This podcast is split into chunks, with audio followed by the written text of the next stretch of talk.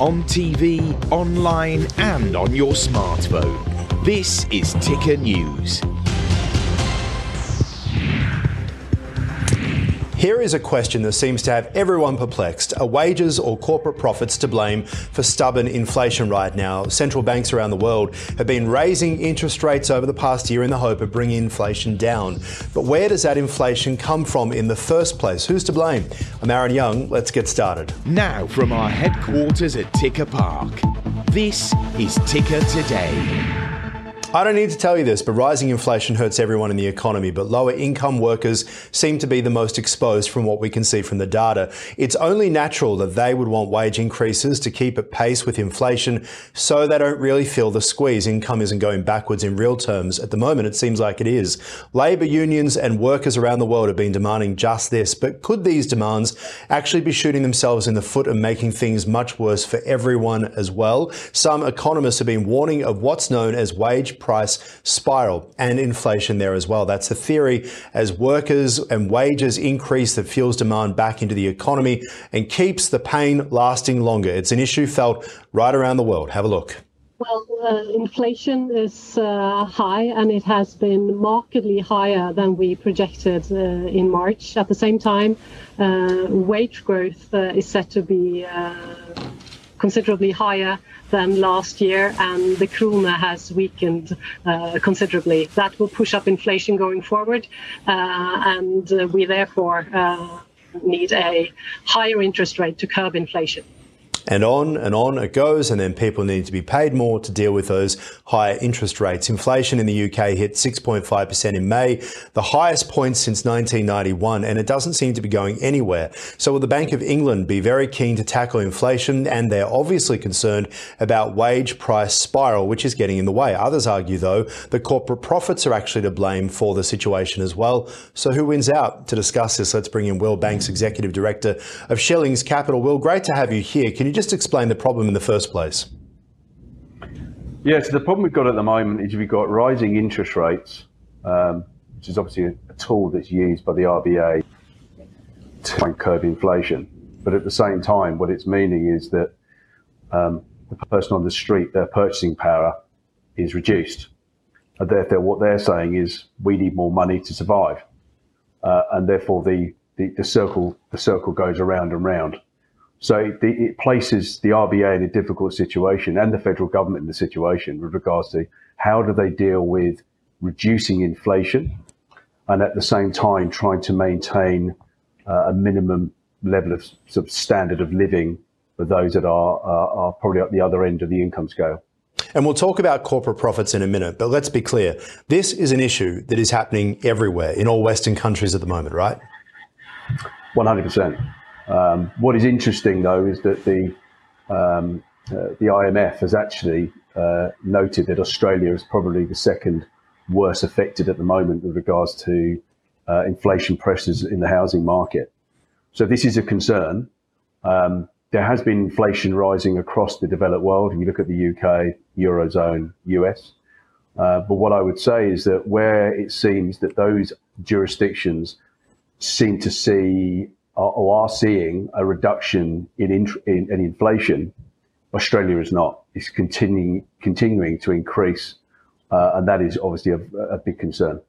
Why do you think that is? Why is Australia different? I mean, housing seems to be a national sport. It's something that everyone talks about and worries about. And if it dips even a little bit, it's a national crisis, but it just keeps seeming to boom. Is it because of the amount of money from JobKeeper support that was pumped into the economy during COVID? Is that the reason that Australia is in a different situation to other countries? I mean, everyone seemed to have money pumped in.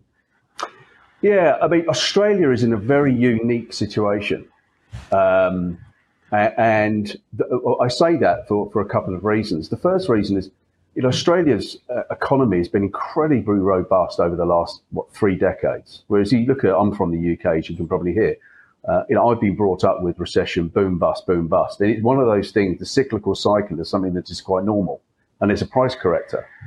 Um, in Australia, I would say that the economy, even the decision makers, are may not necessarily that used to dealing in this um, economic circumstances. Um, I also feel that where it's just accepted in other jurisdictions, in Australia, it's it's considered as a a bit of an embarrassment. I think it's seen as being negative, and it's not necessarily. I don't think it is. I think I think w- there are opportunities in a boom and a bust, and you need price corrections. And um, so I think that Australia is really going into chartered territory that it's uncharted territory, which is just not used to. And I think that's where some of the concern and some of the um, scratching, as in where is this going to lead to.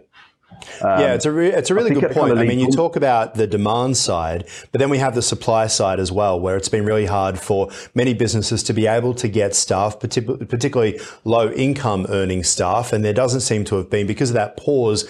Australia, like most island states during uh, COVID, locked themselves off, right? They said no more workers can come here. And then as things started to open yep. up, many of the local workers yep. went, that's it, I'm out of here. I'm heading overseas. It feels like everyone is in Europe having a holiday at the moment with no intention of ever working again, from what we can tell.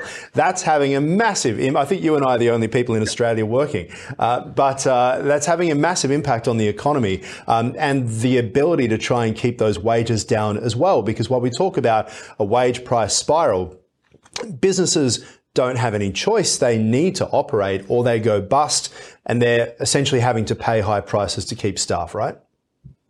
Um, yes and no. Um, so I would say a couple of things on that. The first one is I, I attended several uh, economic events over the last 24 months. It's been very upbeat. Everything's fantastic. The house prices continue to buy continue to borrow. Everything's amazing. Australians have got more money in their pockets than they've ever had. Uh, and I think it's actually uh, uh, put people into a false sense of security. There are reasons for that. Um, and it's because, as you say, you know, it's because the government's been pumping um, uh, money into into the economy, and it's because people have been locked in. They've got nowhere else to spend it, so that's going to have an impact on the economy. With regard to the business that you mentioned, um, if you look at last February, February this year, uh, and you look at the GDP for businesses, they'd actually increased collectively, had increased their total uh, prices collectively by 160 billion dollars above yeah, wow. taxes, mm. labour, and all the other costs.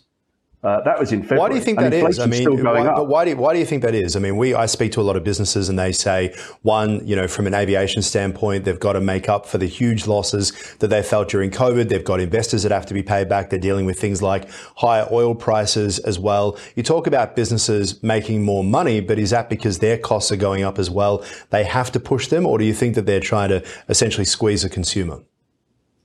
Both. So first of all, they need to Second of all, but they're, they're doing it at a level that is it is not it doesn't need to be at that level. I would say. So they're doing it because they can. So, for example, if you look at the if you look at the banking sector, which is kind of where I come from, um, if you look at the the last eighteen months, the banks collectively have had a, had a, have had a high of about thirty billion dollars in profits. I mean, the first half of, of this year, CBA uh, has recorded just on its own five point one five billion dollars uh, worth of profit. I mean, it's a nine percent increase year on year. So they don't. So the fact that they're making these levels of profit, absolutely, they're increasing the interest rates because they have to increase it because the cost of borrowing is increasing.